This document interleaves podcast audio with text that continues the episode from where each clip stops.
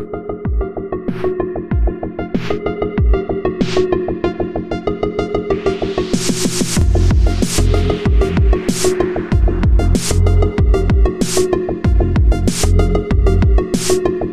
everybody, welcome to the Exit Podcast. This is Dr. Bennett. It's been a minute, but we are finally wrapped on Natal Conference 2023. It was a great time. Probably the best compliment that I got was from several people who were involved with Singularity Summit and Singularity University who said that the quality of the attendees and the quality of the discussion and the passion and the intensity reminded them of the early days of that conference. And I remember the coverage of those events from the outside for several years was like, ah, oh, it's just a confab for tech weirdos and it's never going to go anywhere and nothing's going to come of it. And now the questions that they were wrestling with are in Congress and they're on the news. And the initial attendees and sponsors, many of them are occupying positions of influence and leading the conversation. Not to say that there's anything inevitable about that. Obviously, they had to make a lot of smart calls and risky investments, but it really gave me a sense of what's possible here. And I feel the same sense of inevitability about this issue that they felt about artificial intelligence. I don't know anybody who's observing this question and taking it seriously who doesn't see roughly the same trajectory that we're seeing.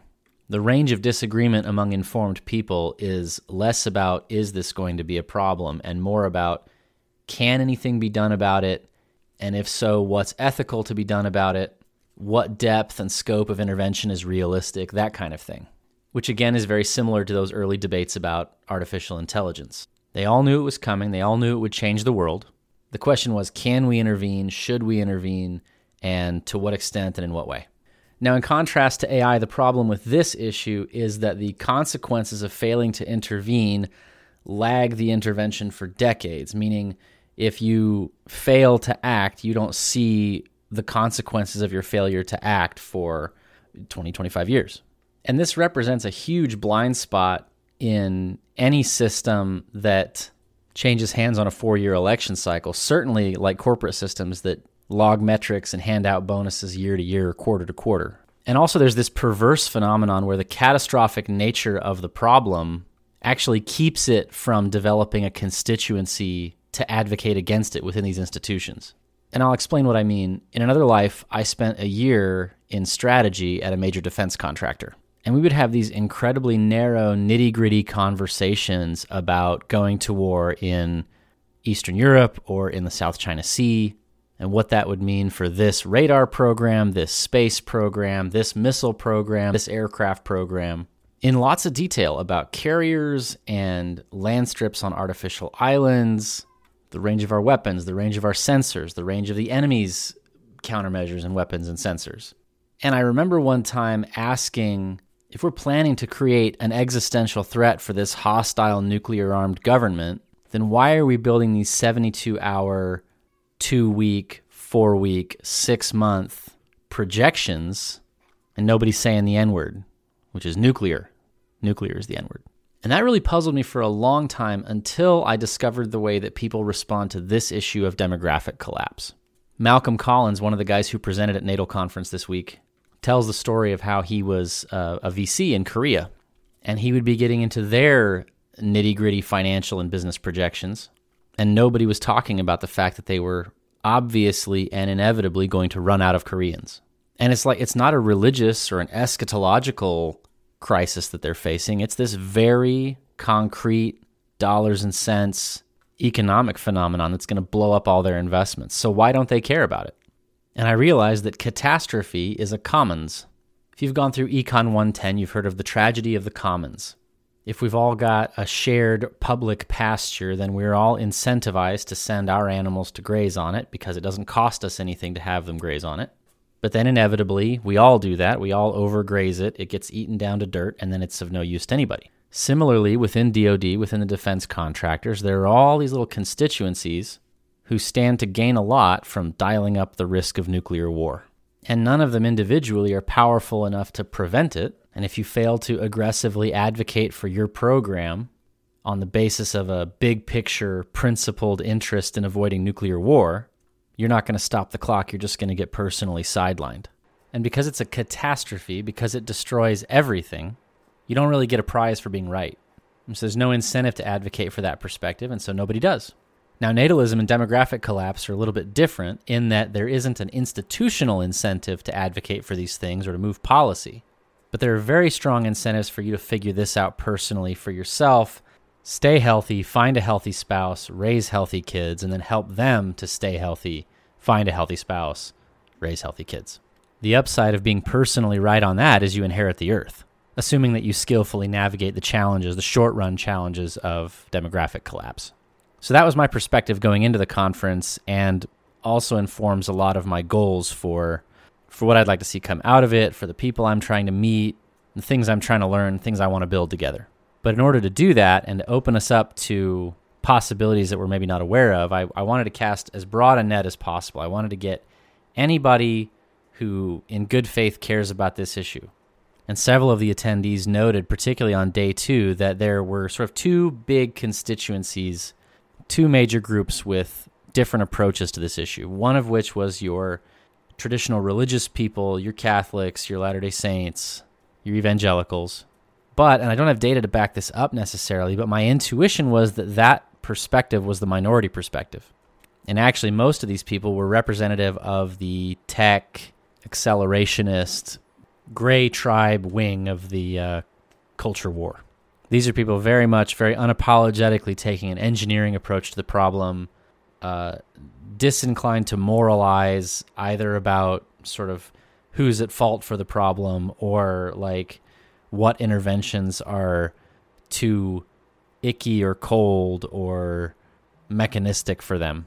And this helps them dodge a lot of kind of counterproductive blind alleys that a lot of religious conservatives find themselves in on these issues. But I think it also leads them to ignore some important second and third order consequences of what they advocate. But what that means is that it's a really interesting discussion. It was such a cool time to be with these people and trade notes in this really pragmatic, warm, friendly way, which was exactly the vibe that I was going for with the conference. And I couldn't be happier with how that part of it turned out. You had people with these very publicly sexually libertine positions, for example, sitting right next to people with extraordinarily conservative, even like radioactively conservative views, and having this very pleasant, honest, friendly conversation. And I think there's something about the issue of kids and grandkids that makes that possible for this particular issue that's maybe not possible for almost any other subject. It's just really easy to relate to the other person's aspirations and to see how you want exactly the same thing they want. And you know, maybe you believe that the way that they're pursuing that will lead to, you know, a sci-fi dystopia or the handmaid's tale or whatever. But you're at least starting from this baseline of an essentially universal human desire. Plus there's actual babies like strapped to some of these moms or or, or toddling around, which really just transforms the vibe. Okay, so first off, I gave a keynote explaining the global stakes of the problem the economic consequences, the political consequences of demographic collapse, but then talking about like the emotional valence of, you know, just millions of people, men and women who in another time would have had a decent shot being essentially discarded and denied this this fundamental human impulse. And you know, not to say that they deserve it or we should guarantee it or anything like that, but basically just that the dating market is a very dark, sad, ugly place and I don't want my kid to have any part of that.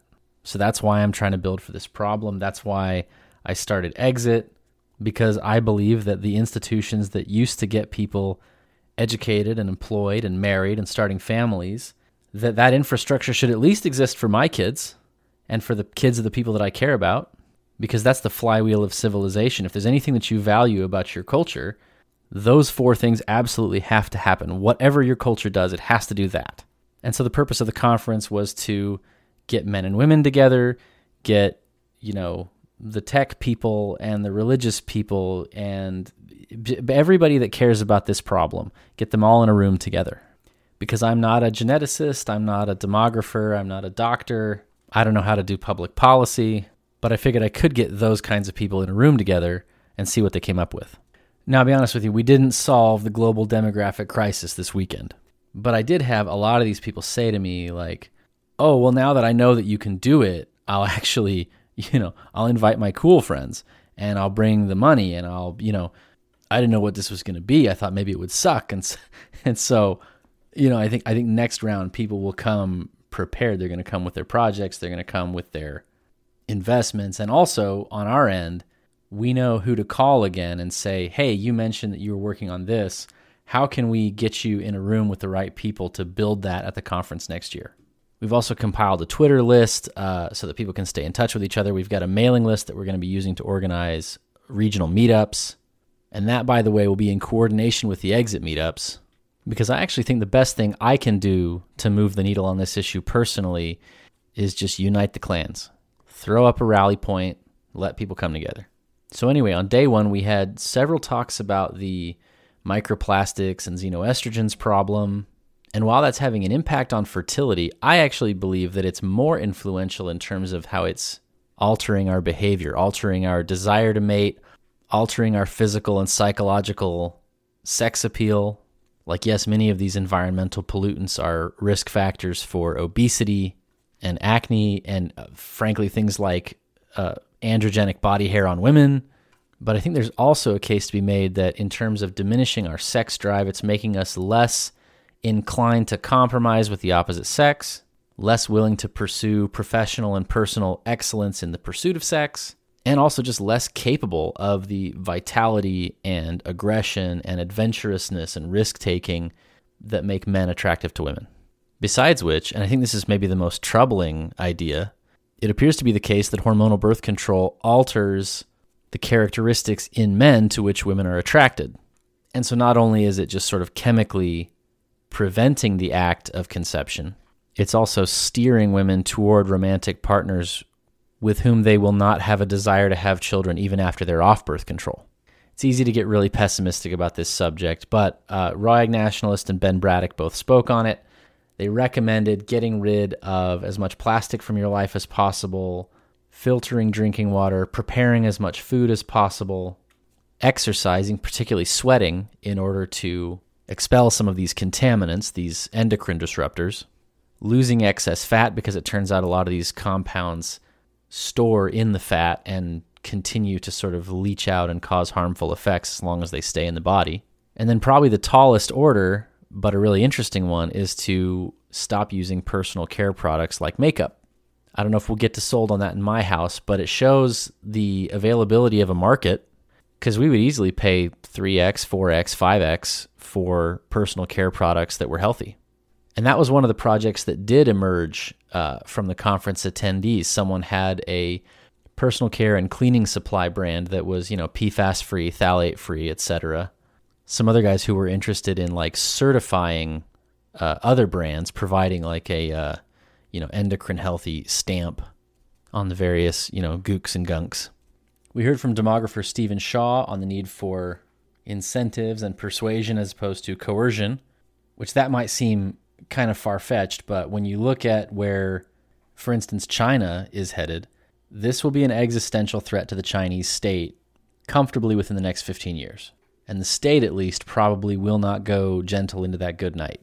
Governments in the US and Europe might like to try something like that, but they probably won't have the power. But they'll import other cultures of people who will have that kind of power and will have a willingness to employ coercive methods. So it's worth talking about as many ways as we can think of to address this problem in ways that we would feel good about. So then we heard from Malcolm and Simone Collins about the role of religion and fertility. Specifically, they made the case that religion was coupled with anti productive or anti technological sentiment.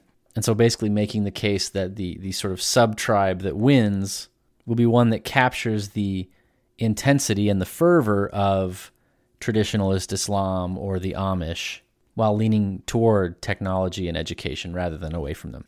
I sat on a panel with them and Johnny Anomaly to discuss the future of religious fertility, how questions of meaning and views about the future, optimism about the future, are woven into the choice to have children, and the fact that it takes a level of sacrifice and a level of social trust that doesn't always pencil out from a materialist uh, cost benefit perspective. And that, from my perspective, was kind of the biggest weakness of the tech crowd. It felt like they were always looking for a way to instrumentalize and solve this problem as a pure engineering problem. But it seems to me that there's no getting around the pre rational, non rational, even irrational reasons for a person to risk betrayal and humiliation and financial ruin and even death in order to bring new life into the world. You certainly won't do that because you want to make sure that Medicare stays funded. Or even because, you know, like Elon Musk, you you sort of value consciousness in this you know, it's a it's an ethos, it's a values orientation, but it's kind of a little too abstract. It makes a lot of sense for a guy like Elon who has a ton of money and so he can afford to dedicate enormous amounts of resources to ensuring his own fertility without sort of interfering with uh, his professional and personal aspirations. But he's about as radical as that perspective gets, and I don't think it scales.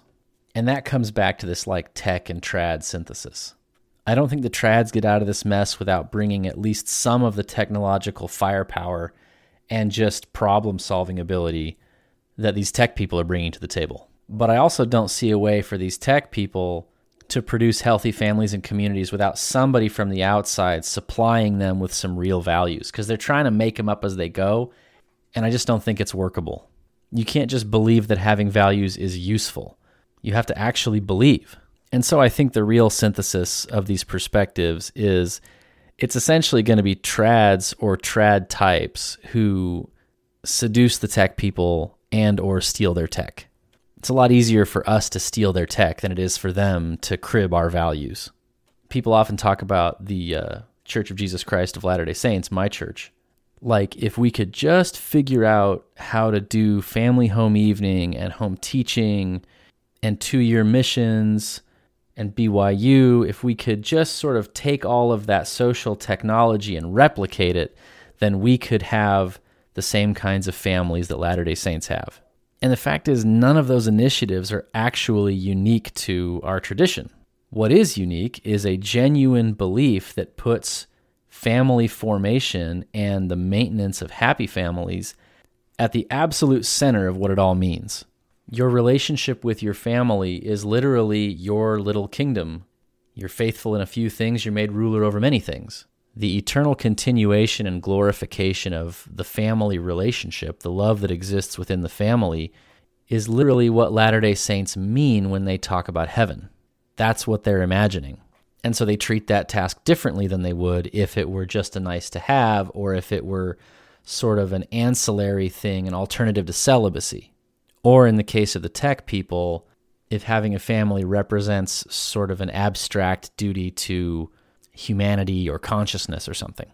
And one of the things that I found really powerful in talking to some of these people was that they still spoke about why they were doing what they were doing in these abstractions and generalities. But when you dug down past that a little ways, you found that they were actually having these supernatural or at least numinous experiences, these inexplicable experiences that were putting them in contact with, in my view, the voice of God. And I don't necessarily need to convince them of that, but it was very, very interesting to talk to them about it. And I think the distance between us is maybe shorter than it looks and, and maybe getting shorter. So, anyway, we heard from Michael Anton, who he did kind of a fun one. He took all of these principles from the sort of Heartiste Manosphere pickup artists uh, game, and he talks about this episode in the memorabilia where Socrates deploys basically each one of these techniques in turn to flip things around on this uh, very desirable Hetaira uh, type of courtesan, which was a nice break from the uh, charts and graphs and, and doom and gloom.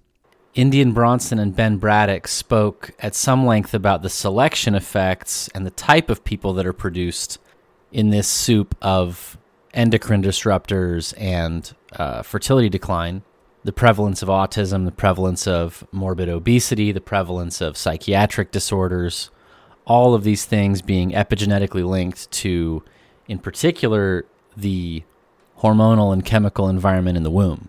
Diana Fleischman gave a talk on genetic predisposition and essentially argued that most people wildly overestimate the role of nurture and underestimate the role of genetics, basically making the case that you can go ahead and have kids it's fine. Don't stress about it. She basically was implying that there's a lot of anxiety around having kids, which There shouldn't be, because you're probably not going to mess them up any worse than you messed them up just by having them. Which, uh, I don't know if you find that persuasive or not.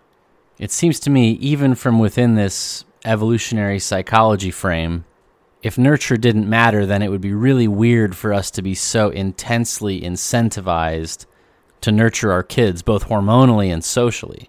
Like both your body and your culture are telling you very insistently that taking care of your kids matters a lot.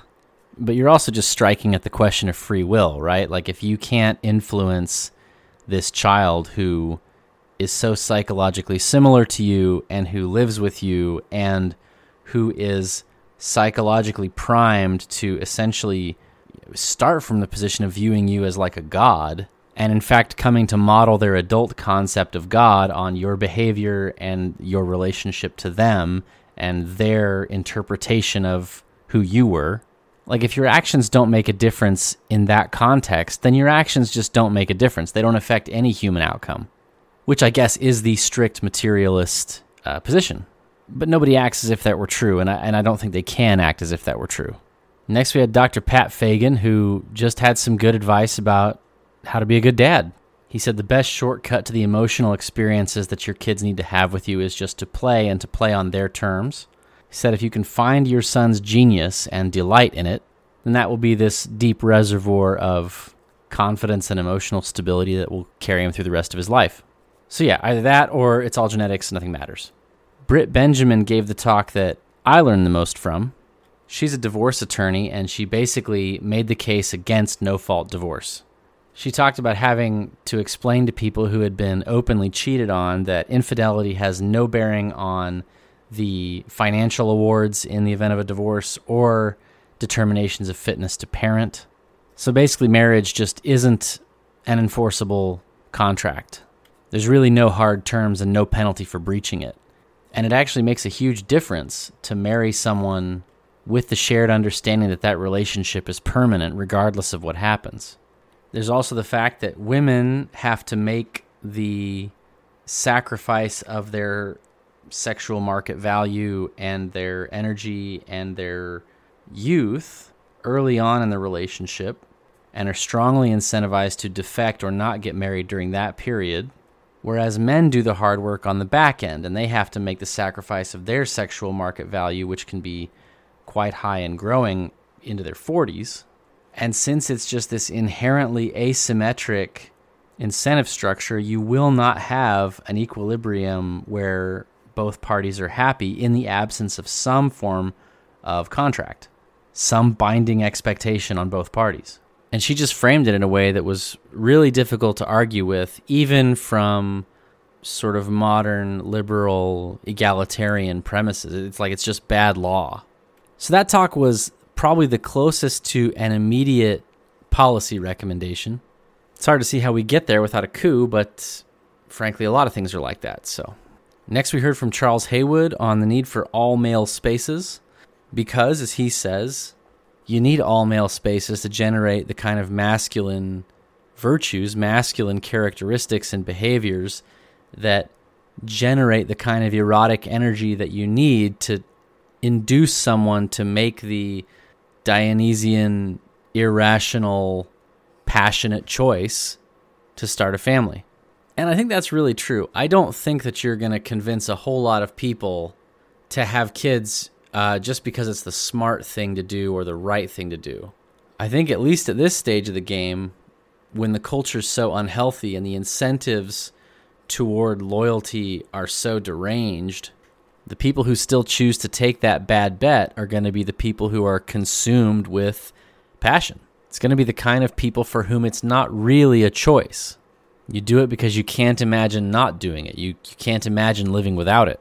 And then, of course, you find that it's worth it. But in retrospect, in hindsight, the things that make it worth it are not things that you can explain to another person, not with the level of fidelity that it would take to make the decision make sense. And yes, eventually we'll rebuild the culture, right? We'll make it not an insane decision to get married and have kids. But if you're going to wait for that, you're going to be waiting a long time. And the Zoomers have lives to live, and so I think we're just going to have to dose them with elk testosterone and make them insane and make them make each other insane. Because if they wait for it to be the smart move, they're going to die alone. So, yeah, male spaces, toxic masculinity, organ meats, just be adventurous and brave and handsome, and uh, convince a girl to make some bad decisions with you. So that's Haywood. Peachy Keenan and Amy Therese both talked about antinatal memes. Lots of women just frankly being lied to about their sort of mid career uh, family prospects, lied to about how hard it is to have kids and be a mom, and the fact that so many women need your choices to validate their choices, and therefore, if you are having a family and making it work, it's like an indictment of their choice not to do that. So it triggers all these mimetic uh, defense mechanisms. Razib Khan pointed out the fact that lots of conservative countries that have the sort of abortion laws, marital norms, gender norms that the trads want for places like America and Europe still have rock bottom fertility. In fact, quite a lot lower than our fertility. He, specifically, he's talking about Japan and Korea, uh, but also Iran. These are all places that are about as trad as you'd want to be that still uh, can't get women to have kids. And so basically, just suggesting, I think correctly, that just telling people to get religion doesn't seem to be working, at least those religions. And next we had our surprise special guest, Balaji Srinivasan, who framed the issue in his favorite paradigm, which is God, state, and network. If you follow him, you know that he, he sort of believes that those are the three competing visions of the world as far as like what do you believe is the uh, the supreme authority? Uh, is it is it God, religion, etc., uh, sort of traditional values? Is it the state, which is sort of the Chinese model, the institutional leftist DNC model in the United States? And then there's the network, which is the decentralized crypto tech tribe approach to things. And these roughly map to what Scott Alexander defined as red tribe, blue tribe, gray tribe. He argued that the God approach to fertility, right, is just sort of inculcating the right values and culture, which I get the sense that he would actually incorporate that as part of the solution, but he basically thinks it's sort of oversold by the trads and, and necessary but not sufficient. The state solution, right, is state incentives, uh, including disincentives like coercion of uh, people choosing not to have kids. Said basically, if the state can figure it out, if the state is a viable solution to the demographic problem, China's going to figure it out because China's going to throw maximum energy and maximum state capacity into that strategy. And not to speak for him, but it seems like he was arguing that that's sort of the bad ending. That's the uh, the bad future that we don't want.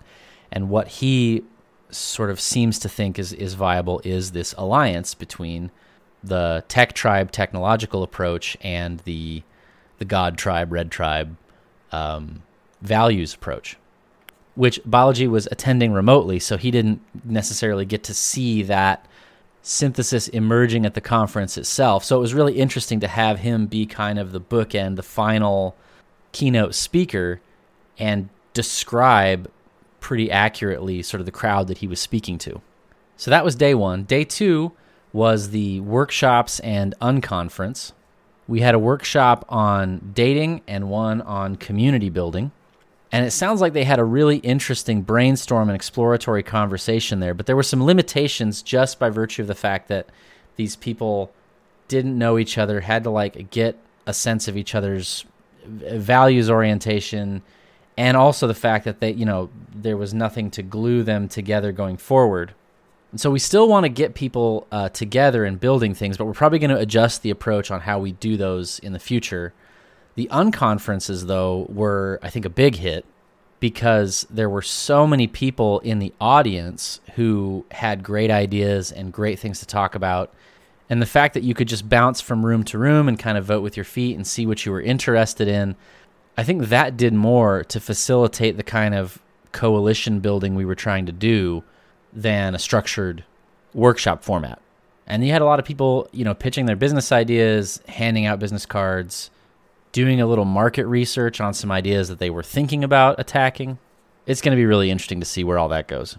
But uh, we had several people who are in the investment world who came away saying, Yeah, my VC friends need to know about this. We need to bring them in. They'd be excited about this group of people and this set of ideas.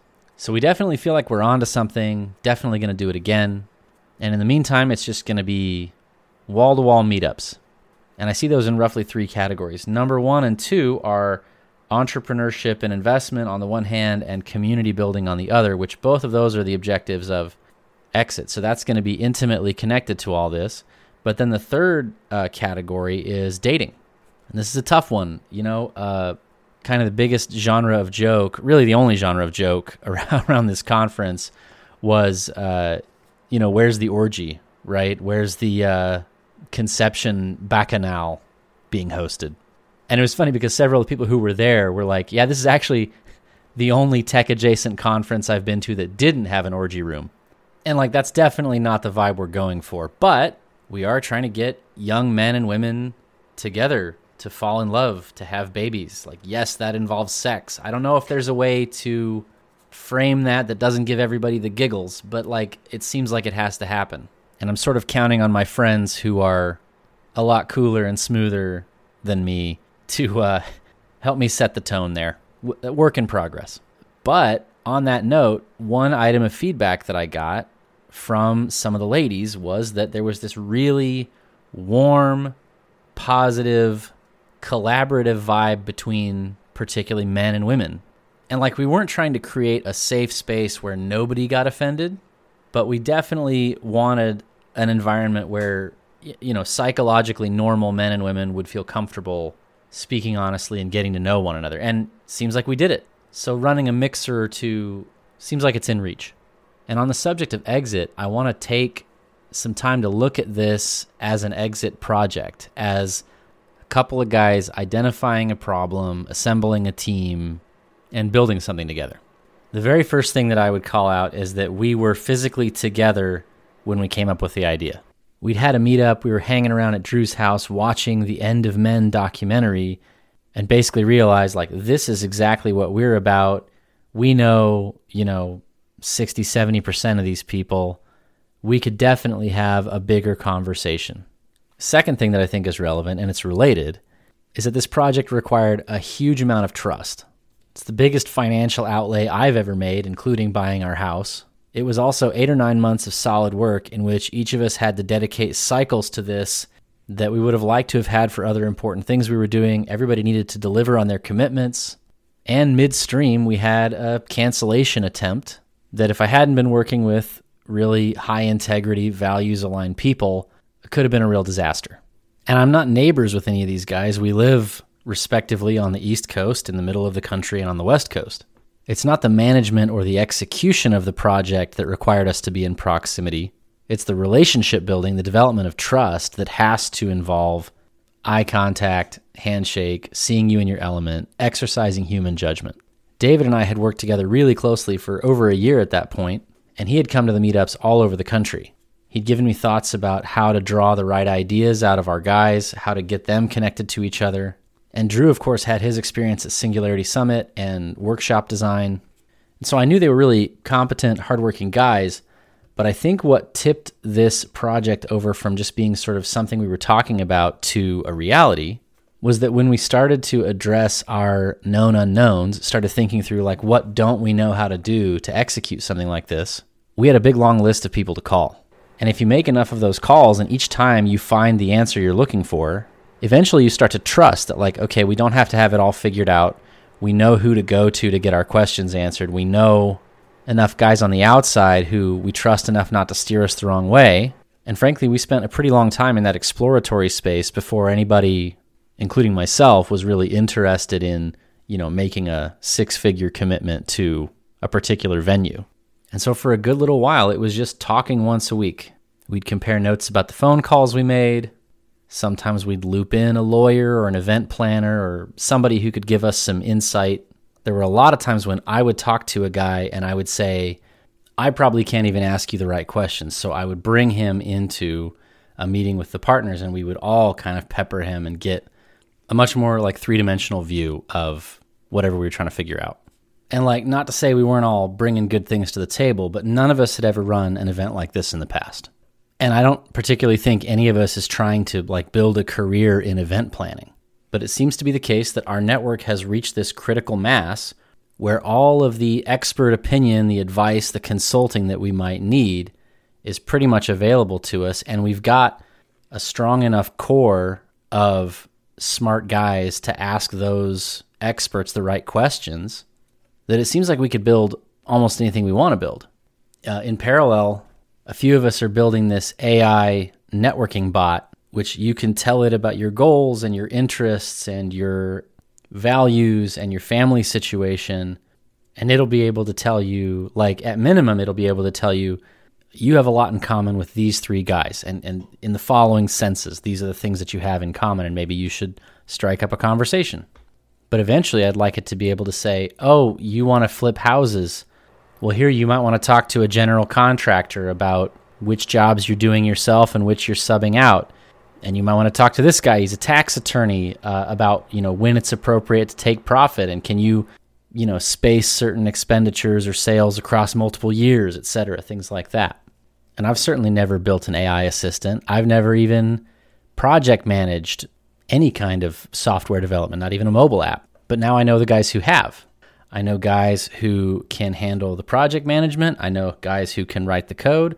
I know guys who understand the guts of what the LLM is doing. I know the guys who can help me with the cybersecurity side of it so that our guys are all in control of their own data and only sharing what they want to share. And so, again, I'm in this position of building a core of a handful of guys who are working on this with me intensively. And then I have this huge standing army of guys who will take a, you know, 15 minute, 30 minute consult call. And that's the kind of thing that the exit guys are coming to me to do. Like, it's not a special favor to me, it's not an imposition. It's this is the kind of work that we're all trying to find each other so that we can start. And yeah, you don't want to make anybody work for free, so you figure out, you know, some people you pay hourly and some people you figure out some kind of equity arrangement. A lot of our guys like this slicing the pie method where you log your time and your financial contributions and keep track from week to week. And those contributions, appropriately valued, are your equity stake in the project. In any case, what I'm getting at is there's a point at which the network has enough depth and breadth that you can build pretty much whatever you want to build. And to be honest with you, it does appear to be the case that imagination is the bottleneck. If you've got a really great idea, there's guys who want to build it with you, and there's guys who want to fund it. It it would shock you how many guys there are who are just incredibly smart and they have frankly too much free time and because they don't know how to develop and instantiate an idea like this, they are just waiting. And I know exactly how that feels because I was doing that three years ago. And this extraordinary group of guys just fell into my lap. And I feel like I'm just now figuring out how to make use of something like that. And yeah, there's aspects of it that are specific to me and my situation. But I've watched other guys build things inside the group the same way. So I feel like we're landing on some real generalizable principles. You came here to hear about the conference, but I really believe that if you're not a lobbyist, if you're not a scientist, if you're not a billionaire philanthropist, and you don't want to wait for that class of people to get their shit together and solve this problem for you, then what do you got to do to get married and have kids?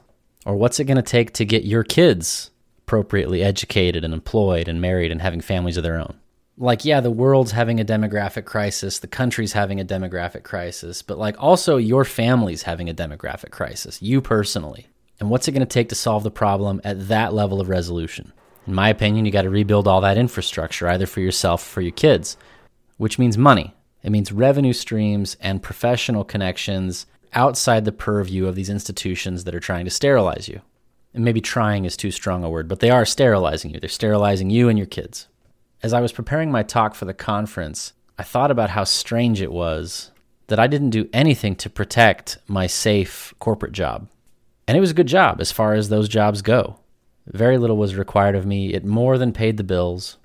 And I had plenty of lead time in which I knew that my Twitter account was compromised, that it was associated with my real name. I knew I was being targeted for months and I could have nuked it and walked away, and I would presumably still be on that track right now. But instead, I just let it happen. And I was looking over some of the things that I wrote at the time, and the level of despair that I felt about that job and about all jobs like it was just so intense. And it wasn't just that I was bored at work, It was that the whole system was lurching toward this existential catastrophe. And I wasn't thinking about demographic collapse, certainly not in any explicit way at the time, but I knew that things were coming unglued. And that as long as I stayed there with my head down and my mouth shut, I couldn't build for what I knew was coming. I wouldn't have the resources, I wouldn't have the time, and I wouldn't have the freedom. And I would get older and fatter and balder, and the little box that I lived in would get smaller and smaller. And my kids couldn't possibly want the path that I was staking out for them. And I would have no answer when they came to me saying, How can I get an education to support a family? Or how can I get a job? Or how can I find a girl? Because all of those problems in the culture would have just gotten worse and worse and worse, and I would have done nothing about it. The question of whether or not we have the right to speak about this stuff and to associate with other people who care about this stuff, it's not a luxury. You know, I would sometimes be flippant about what we were all doing, making up goofs, trying to make our friends laugh on the internet. But you look at what they're doing to Doug Mackey, you look what they're doing to Elon Musk. This place, this thing that we're doing, it matters. They care about it intensely. Their ideology only reproduces to the extent that it can parasitize and steal your kids. And it's bad enough that it eradicates and subverts your culture, but it doesn't even perpetuate their culture. It only sterilizes. If I thought that my kids would grow up to vote for dumb politicians and higher taxes and, you know, silly regulations, but they would still have happy families and they would still have just that basic meaning and peace and joy in their lives, then yeah, all this political talk would be pretty overheated, but it's about sterilization. It's about annihilation. It's about everything I care about and everything anybody else cares about going away forever. And if we can't find a way to resist that, even rhetorically, because we have comfortable jobs, then we may as well hang it up. And so, exit is about taking a rusty nail and just spending like an hour a day digging into the wall of your cell a little bit, see if you can make a hole. And nobody can tell you for sure that there's going to be daylight on the other side. But what I can pretty much tell you for sure is what's going to happen if you do nothing. So if you want to get to work, you can reach out to me. You can subscribe to the Substack. Paid subscribers are invited to all of our happy hour meetups. Get a feel for the guys, take a look at what they're working on, and let's see if we can get each other out of this mess. If you want to learn more about that, you can check us out at exitgroup.us. We are already planning Natal Conference 2024. We need to get a handful of outside commitments before we can give you firm dates and location and take pre orders. But that's coming, and you can sign up to be the first to know at natalism.org. And I just want to say a huge public thank you to my partners, David Moore and Drew Gorham, to our producer, Barbara Williams, to our speakers and sponsors, to the exit guys who helped us workshop the concept, who shilled the conference, and of course to those of you who shelled out and got on planes to help us get this conversation started. I'm really proud to know you guys. It's an incredibly exciting time. We're doing an incredibly exciting work, and I can't wait to see what's next. Thanks for listening, everybody.